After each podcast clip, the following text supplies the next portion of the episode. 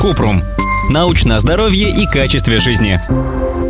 Чем можно заразиться в бассейне? Если вода в бассейне заражена микробами, при контакте с этой водой можно заболеть. Тогда после плавания бывают диарея, кожная сыпь, боль в ушах, кашель и боль в глазах.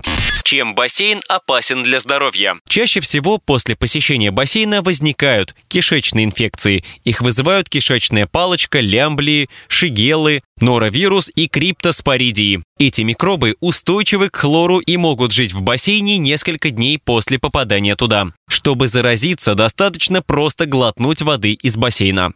Синегнойный фолликулит – зудящая красная сыпь, иногда с гнойными пузырями вокруг волосяных фолликул, которую вызывает синегнойная палочка. Синегнойный фолликулит появляется через несколько дней после того, как человек купался в зараженном бассейне или гидромассажной ванне. Ухо пловца или наружный отит. Бактериальная инфекция, которая появляется, когда вода после бассейна остается в наружном слуховом проходе.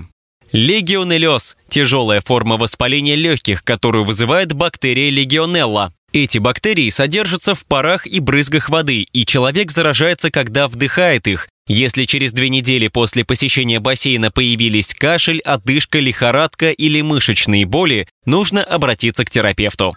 Химическое раздражение глаз и легких бывает, когда хлор, который добавляют для обеззараживания воды, взаимодействует с мочой, фекалиями, потом, грязью, клетками кожи. В результате образуется химический раздражитель – хлорамин. От вдыхания хлорамина или контакта с ним возникают раздражение носа, кашель, хрипы, зуд и покраснение глаз, раздражение кожи и высыпание.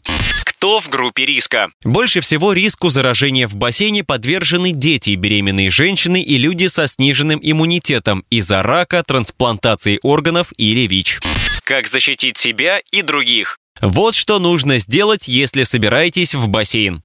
Перед купанием принять душ с мылом и вымыть руки после туалета или смены подгузника ребенку надевать шапочку для купания и беруши, чтобы защитить уши от попадания воды. Не глотать воду в бассейне, не плавать, если есть кишечная инфекция или диарея.